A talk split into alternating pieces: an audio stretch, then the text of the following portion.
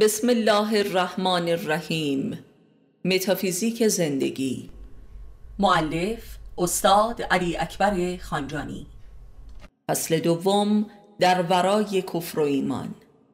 صفحه پانزده. بسم الله الحق یک آیا به راستی مجموعه آثارم که کل عمر مفیدم را به خود مشغول داشته است توانسته است حتی اندکی به خود من در بهتر زیستن یاری رساند؟ دو اگر زندگی من برای خودم چیزی جز اندیشیدن و نوشتن نبوده است پس به مانند این است که از خودم بپرسم که آیا نفس کشیدن توانسته است در زیستن به من یاری رساند؟ سه من جز خدا هیچ موضوع دیگری برای زیستن و اندیشیدن و نوشتن نداشتم.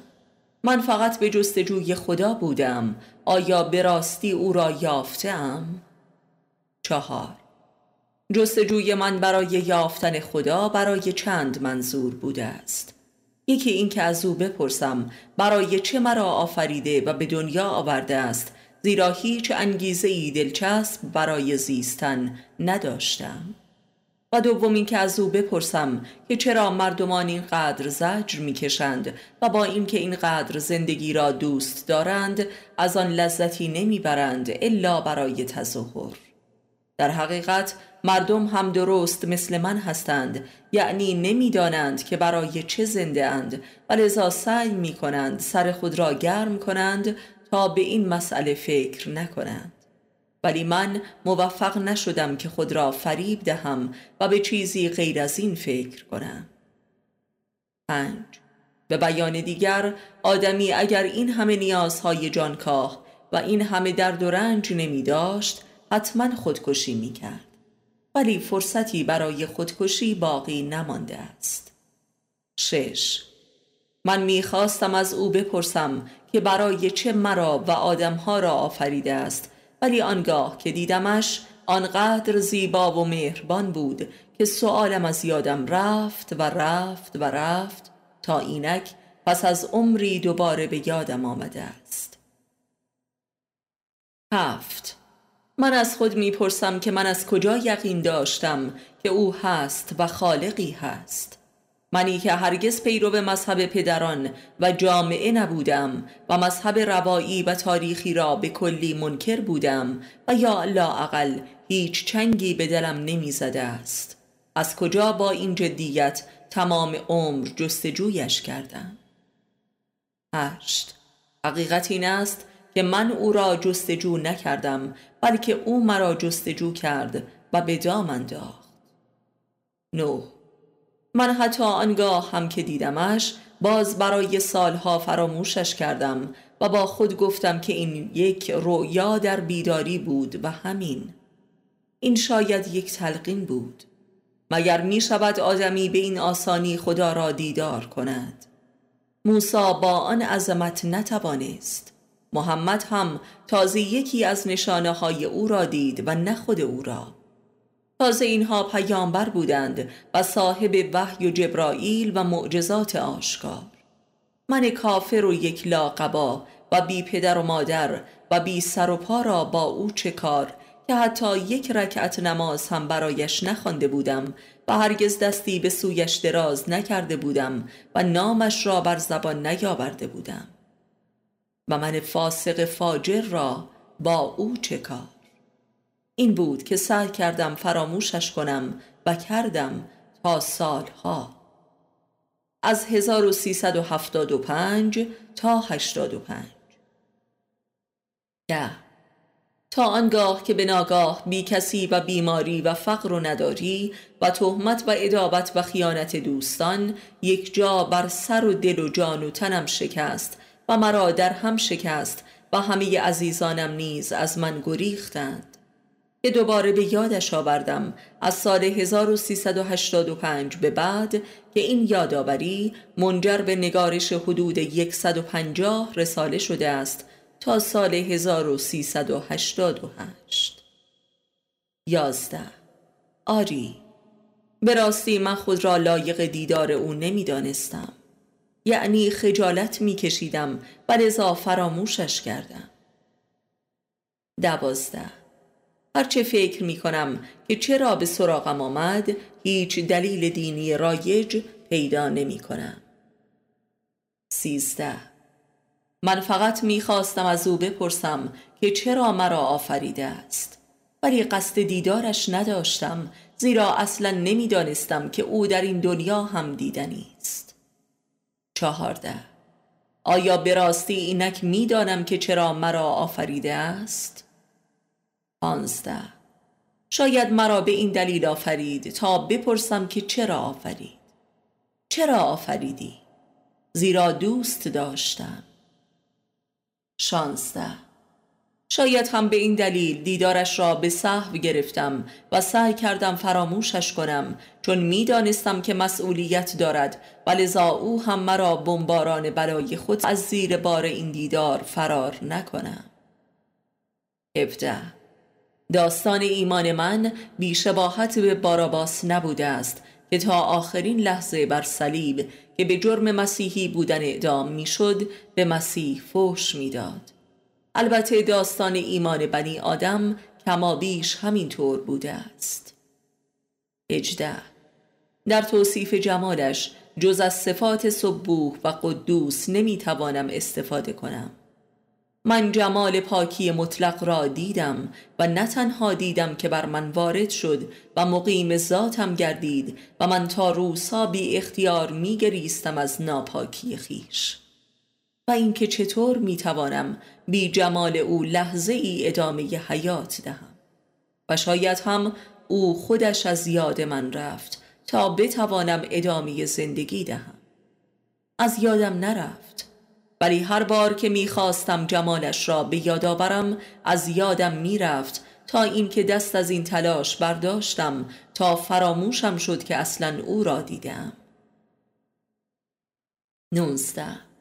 من هرچه نوشتم جز شرح پاکی مطلق او و ناپاکی مطلق من نبوده است. و شاید هم از فرط ناپاکی اینقدر رنجور شدم. از فرط خجالت. بیست. یادم می آید حدود سی سال پیش داستان کوتاه چند سطری نوشتم تحت این عنوان. مردی که از خجالت مرد. آن مرد من بودم که مرگ خودم را پیش بینی کرده بودم. بیست و یک. آیا به راستی حالا می‌دانم که برای چه مرا آفریده است؟ برای اینکه او را به جهانیان معرفی کنم؟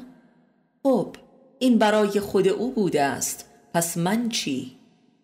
منی که هنوز هم فنا را بر بقا ترجیح می دهم. قدیم ها از سر بتالت و حالا از سر خجالت.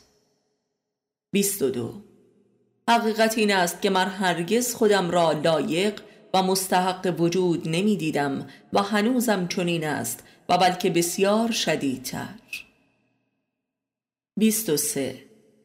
به خود می‌گویم که من خلق شدم که گناه کنم و همه از دست من زجر بکشند آیا این دلیل موجهی برای بودن است؟ 24 منی که خیرم نه به خودم رسیده و نه کسی دیگر و بلکه عذاب روح خودم و دیگران بودم چرا باید خلق می شدم؟ 25 من از کودکی همه را احمق می دیدم و تنها فرق خودم از دیگران را این می دانستم که من خود را احمق می دانم و دیگران خود را عاقل و علامه دهر می پندارند. و گاه به دیگران قبطه می خوردم که چقدر خوشبخت هستند و می توانند به خودشان دروغ بگویند. ای کاش من هم می توانستم 26 فقط یک بار خواستم خودم را فریب دهم و از طریق تحصیلات در آمریکا سر خودم را شیره بمالم و دست به کار شدم و خیلی هم کشیدم تا بتوانم این علوم را باور کنم و دلم را به آن خوش دارم. ولی پس از هفت سال در بدری از این دانشگاه به آن دانشگاه بالاخره موفق نشدم و از آمریکا یک راست راهی ییلاق پدریم شدم و خود را تارک دنیا ساختم و گفتم خدایا آمده ام که جانم را بگیری و راحتم کنی. ولی او به دیدارم آمد و بر من رخ گشود آنگاه که در آتش مرگ لحظه شماری می کردم و مرگ را چون پستان مادر جستجو می کردم. چون من هرگز شیر نخورده بودم چون مادرم شیر نداشت و حتی شیر گاو یا شیر خوش کم نخورده بودم و تا دو سالگی فقط آب قند خورده بودم و لذا مرده بودم که می‌خواستند دفنم کنند که به معجزه‌ای به دست مادر بزرگم زنده شدم. 27 به راستی من از کجا به او اینقدر ایمان داشتم که وجود دارد؟ آنقدر یقین داشتم که به محض دیدنش شناختمش ولی من به جستجوی هر چیزی جز دیدارش بودم. 28 اولین بار که دیدمش گفتم این توهم است. دومین بار که دیدمش گفتم این هم توهم است. ولی بار دوم به جمالی دیگر دیدمش تا اینکه بار سوم او را به جمال خودم دیدم. گفتم این از عجب و خودبینی من است. 29 اگر در خواب دیده بودمش به راحتی انکارش می کردم ولی هر سه بار در بیداری دیدمش و سرپا. سی. پس از این دیدارها دستم نگاهم و حتی فکرم برای دیگران شفابخش شده بود. ولی من بیمار شدم. دلدرد و تب و لرس هایی که قابل وصف نیست. تبهایی که استخوانم را زوب کرد و من از میانه نصف شدم. تبی که حتی چرت زدن را به مدت پانزده سال از من رو بود. سی و یک. آیا این بیماری و متعاقب آن بی کسی و فقر و ملامت و تهمت و ادابت های عزیزان و یاران جمله جزای این سؤال من بود که چرا مرا آفریدی؟ سی و دو. او خود می‌گوید که تفکر کنید در آفرینش خود تا هدایت شوید.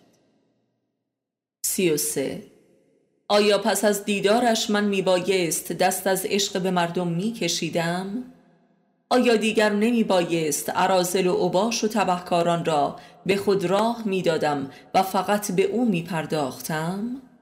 آری پرداختن به مردم و به خصوص شرورترین مردمان مرا از او باز داشت و دوچار نسیانم کرد سی و چهار به هر حال من گویا مأموریت یافته بودم که شبان روز او را و دینش را به حجت عقل و معرفت و اندیشه مدرن تحکیم و اثبات نمایم و قیامت دوران را برپا سازم.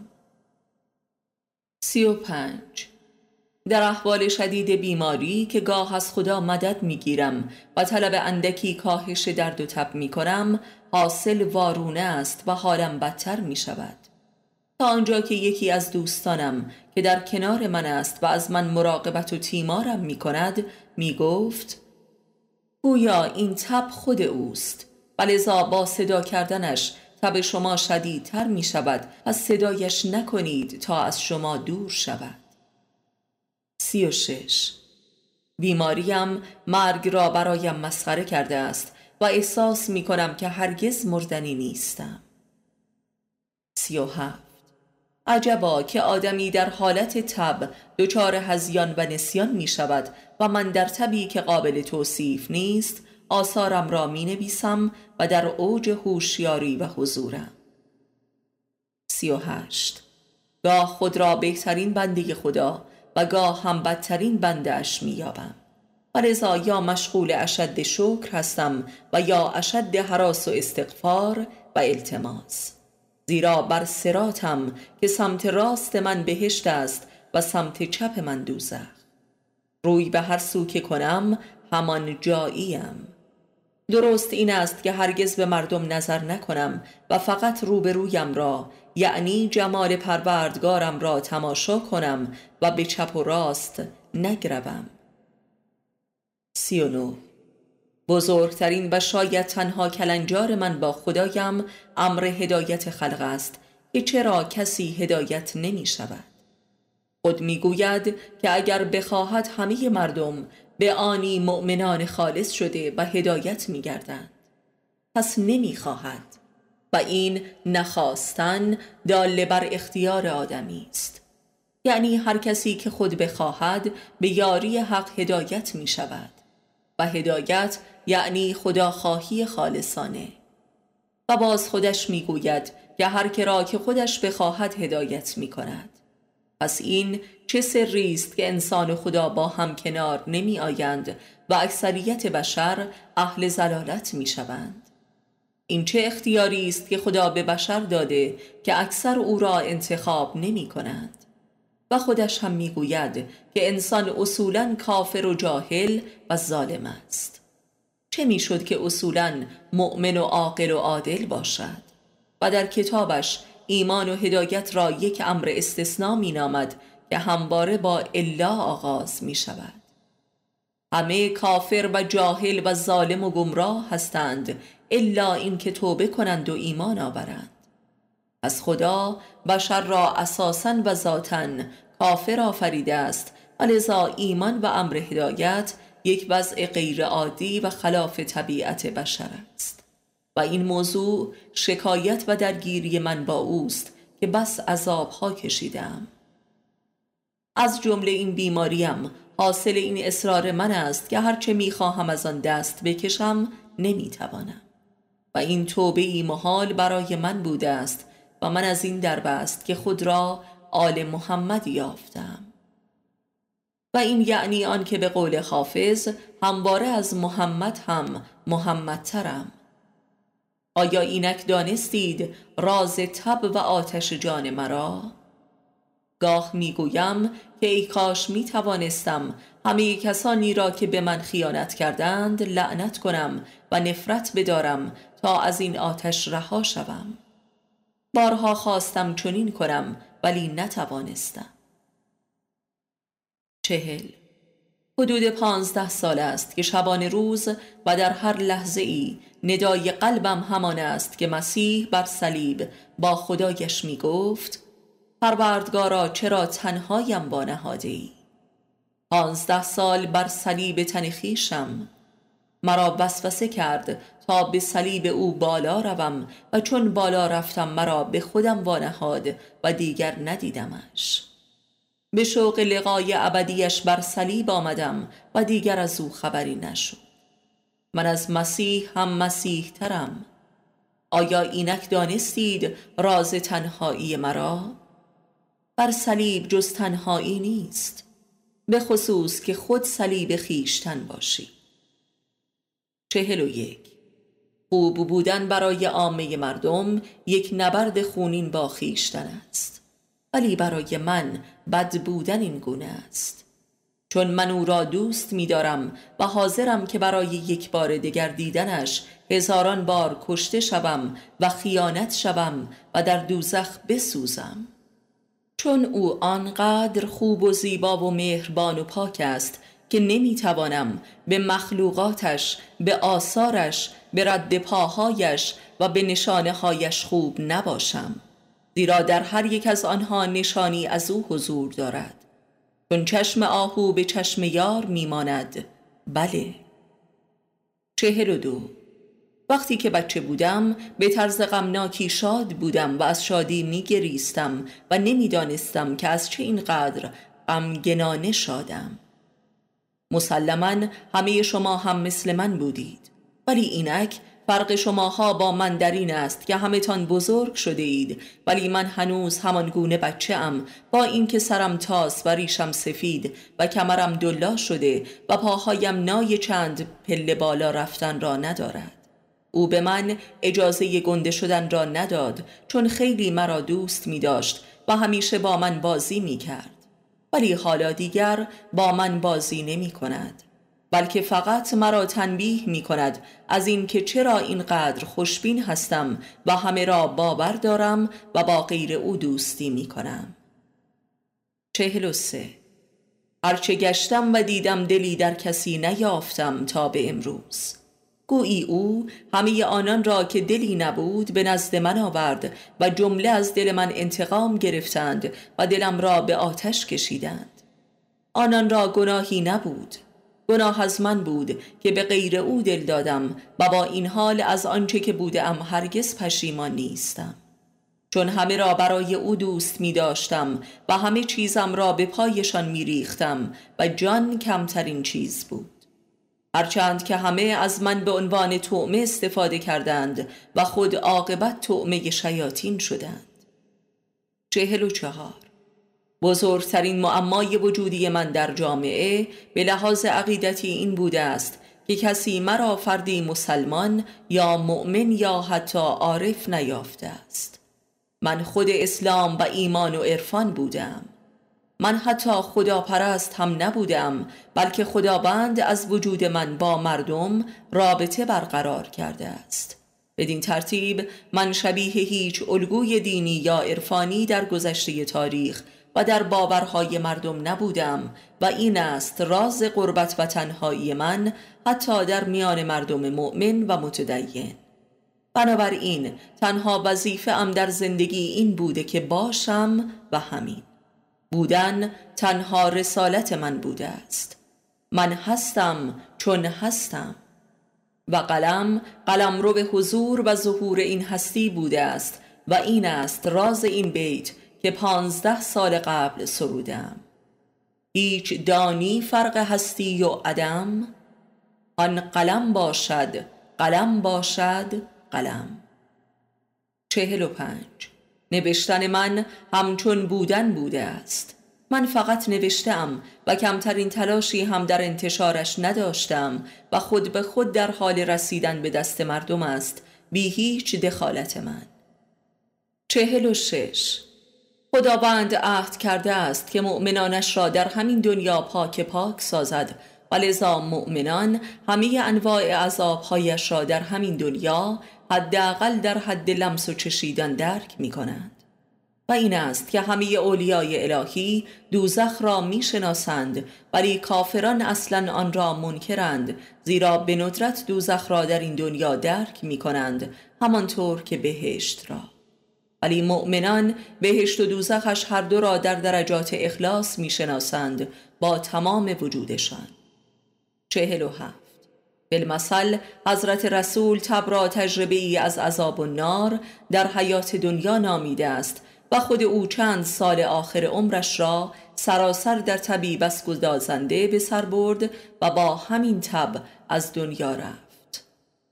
چهل و هشت. نعره و زجهی که علی علیه السلام در قبال عذاب و نار کشید هیچ بشری در تاریخ نکشید.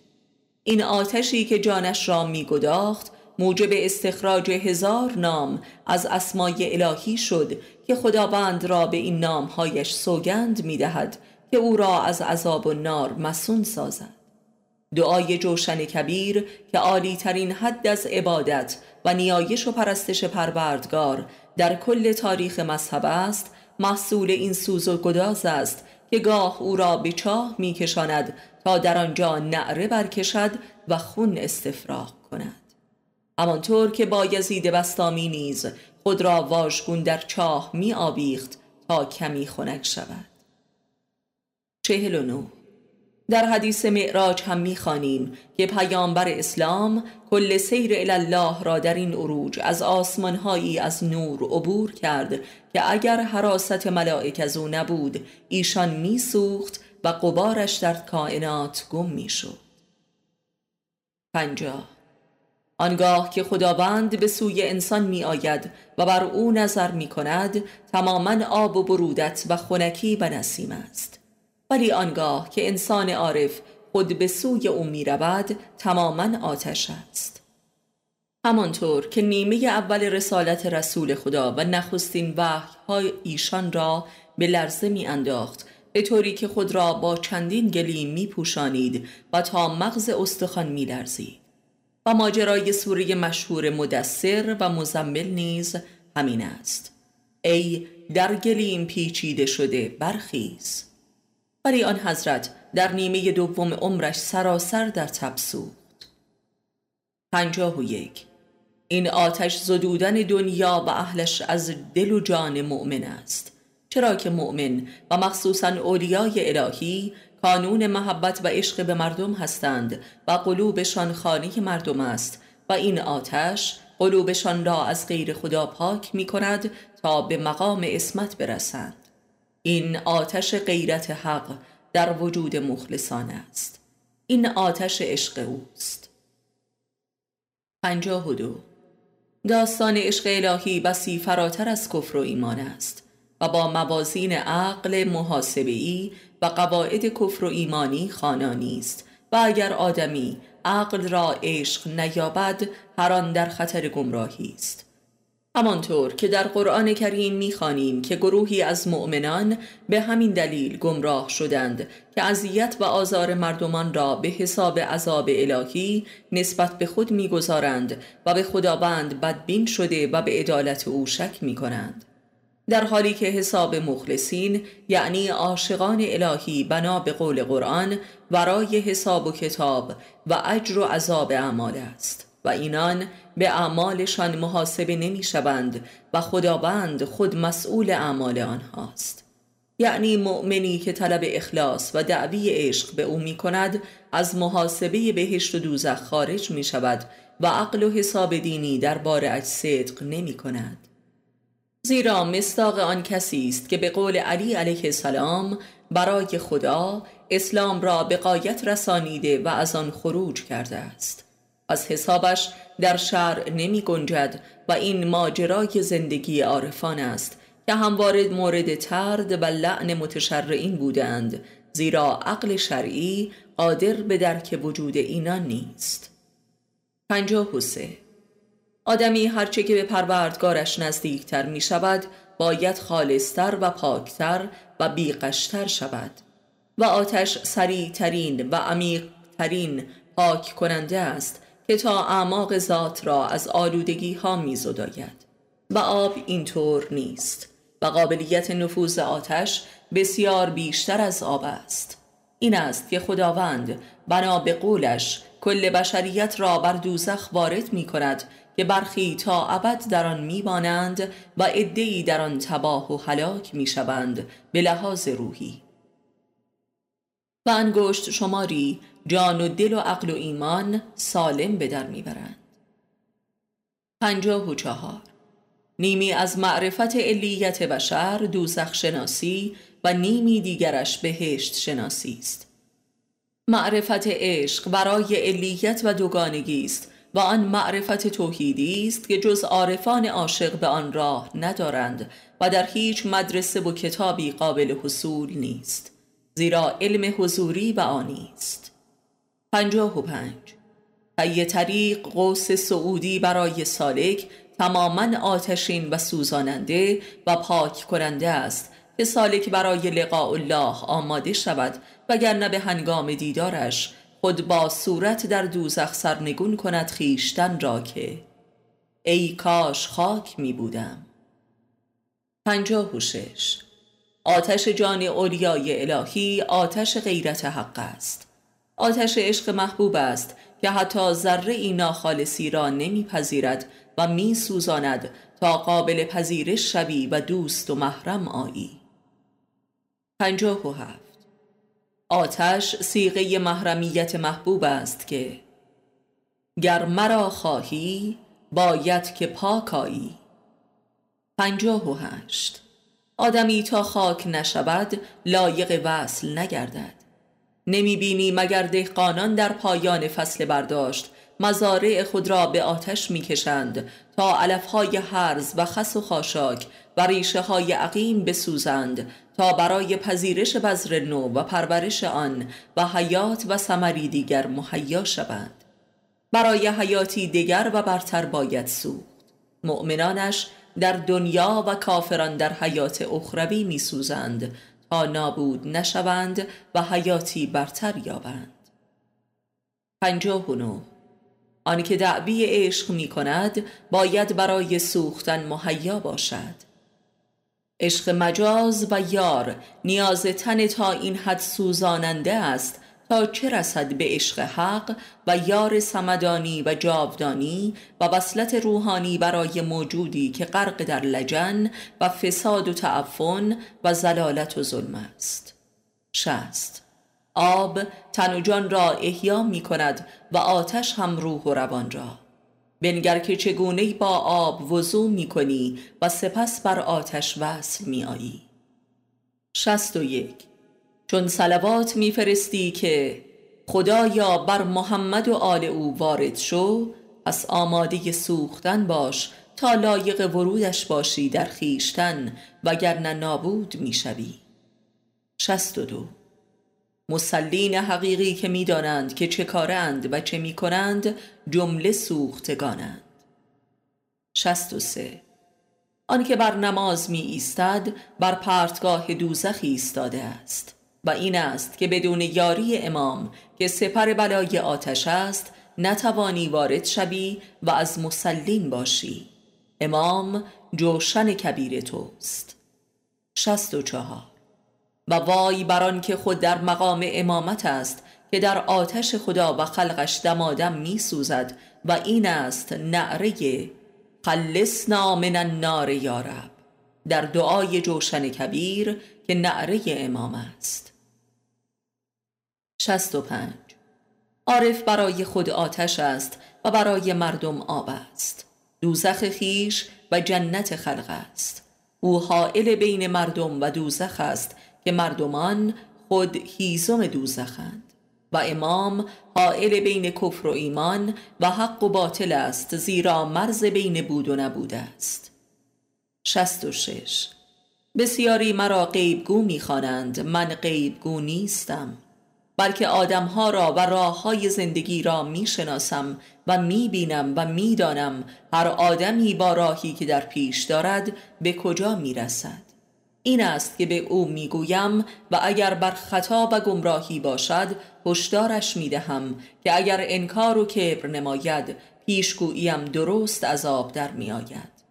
و آنگاه او به من ادابت میبرزد و گویی که من باعث عاقبت شوم او شده ام و اگر نمی گفتم او خوشبخت می‌شد و به دوزخ در نمی آمد تحلیل های سیاسی من هم درباره جامعه و نظام حاکم بر کشورمان از همین دست است مثل ماجرای کارنامه سی سالگی انقلاب که یک عذاب و رسوایی عظیم را پیش بینی کرده بودم که درست رأس چهار ماه به وقوع پیوست که مستاق هشدار خداوند در سوره توبه بود از 22 بهمن 87 تا 22 خرداد 88 67 خوشا به سعادت کسی که آتش دوزخ را در حیات دنیا تجربه کند و پاک شود چرا که جوشنی به نام بدن دارد که از روحش حراست می کند. وای به حال کسی که بدون بدن بر دوزخ وارد می شود. و خوبان دوزخ خود را در حیات دنیا تعیین می کنند و اشرار هم پس از مرگ. 68 وقتی از دیدار با خداوند در عالم خاک سخن می‌گویم و خود نیز حجتی بر این مدعایم با صدها نشانه روشن و قرآنی می‌بینم که مقدس معابان و برخی روحانیون و علامه ها و کاسبکاران دینی و متشرعین و حتی دکانداران درویشی را که از فرط قیز و غضب به من حمله بر می شوند که تویی که نه ریش و عباب و امام داری و نه سید و ملایی و نه عربی میدانی چگونه چنین جسارتی می‌کنی؟ حتی پیامبر و امامان هم چنین ادعایی نکردند و در کدیدار با حق را یک ادراک کاملا باطنی و قلبی می‌دانند و نه بسری و در روز روشن. چرا این ادعا را اهانتی به خود تلقی می کنند و کینه میبرزند و تهمت می‌زنند و مسخره می کنند این بدان معناست که اصولا باوری قلبی به دین و قرآن و معارف توحیدی و احادیث عرفانی ما ندارند.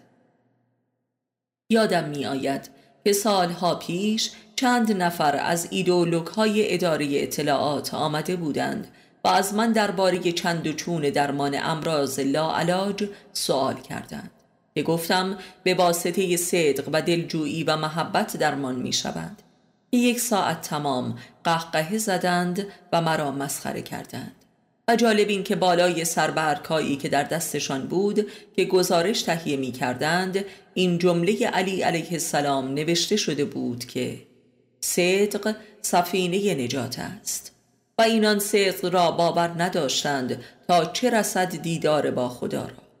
و عجبا که سربازان و یاران امام زمان هم نامیده می شوند کل مملکت ما این گونه در نفاق و مالی خولیا به سر می برد در هیچ جای دنیا با صدق و ایمان و عرفان اینقدر ادابت نمی شود که در کشور اسلامی ما.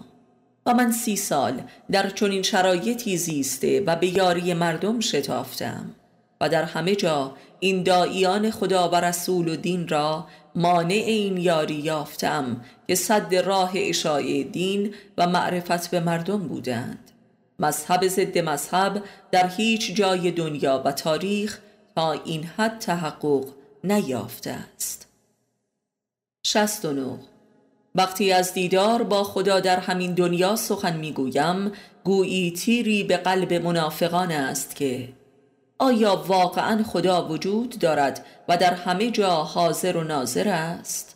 اگر خدا وجود دارد پس چرا ما اینقدر آزاد و راحت هستیم و هر کاری که دلمان بخواهد می کنیم؟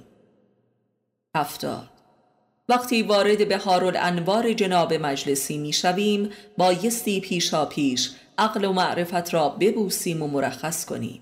تا بتوانیم صفحه ای از این کتاب را تاب آوریم و دیوانه نشویم و به دین خدا کافر نگردیم.